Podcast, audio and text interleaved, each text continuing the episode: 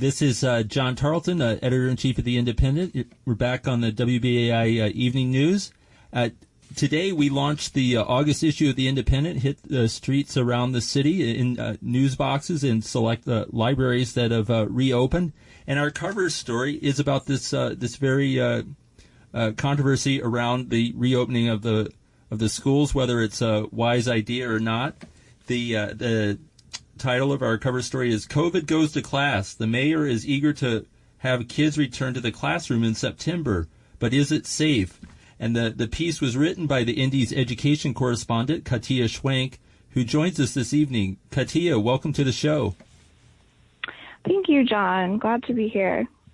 Yes. So your your article really uh, hones in on the perspective, in particular, of uh, of uh, different workers uh, who would have to carry out this reopening from uh, from teachers to administrators, as well as uh, custodial workers. Uh, can you can you talk just talk about the, the article and and, and uh, you know how it unfolded and, and what you learned in more than a month of uh, diving into this story?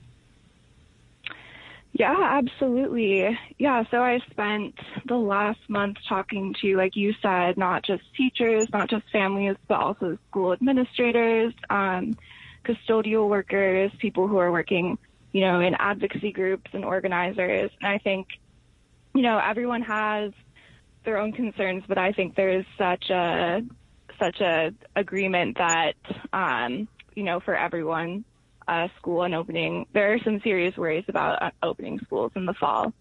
Um, and so, I mean, I think, you know, like like you said, like custodial workers, for example, are concerned about the Department of Education's promises um, for cleaning. Um, teachers are concerned about um, whether or not their classes are going to be safe. They're worried about whether they can get medical exemptions, you know, in the fall.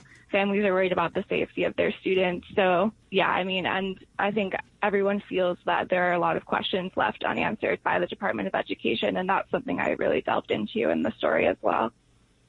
And it seems like a starting point uh, for a lot of this concern is actually what happened last March when the mayor was very slow to close down uh, the school system. Uh, New York is one of the last major cities in the country to close down its school system, and and later 74 Department of Educator De- Department of Education educators died during the pandemic this spring. So, uh, would you say there's been a, a, loss of trust in, in, in the in the mayor from the rank and file that have to do the work in the classroom and in the schools?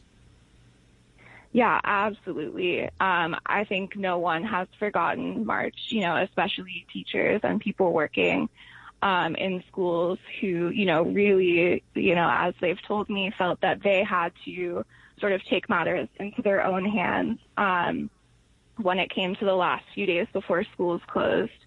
Um, and it was really this kind of thrive organized action that was one of the major things that prompted the mayor to close schools. Um, and I think, yeah, I mean, like you said, 74 employees of the Department of Education um, died of the coronavirus. I think a lot of people attribute that, or at least some of that, to the failure to close schools. You know, when other districts around the state were closing and schools around the country were closing. Um, and you know, the other thing about that is I think that um, teachers really felt like their actions, um, their threats to have a stick out, their, you know, petitioning of the mayor and of city of the Department of Education, they felt that those were, you know, something that was really effective at that time. And I think now what we're seeing um, teachers coming together again and looking towards the past and looking at the chaos of the spring, but also looking at what they were able to achieve it during the spring um, and thinking about ways to resist, you know, um, unsafe schools in the fall. Mm. And, and, you're right; they're literally on the march right now, heading up uh, Broadway to the DOE headquarters. Uh, hundreds of them. Yeah. And um, can you talk a little bit more about uh, the the custodial uh, uh, union? That you, you had a chance to interview the president of the of Local 891, which represents uh, hundreds of custodial workers in the in the school system. What did you learn from talking to them?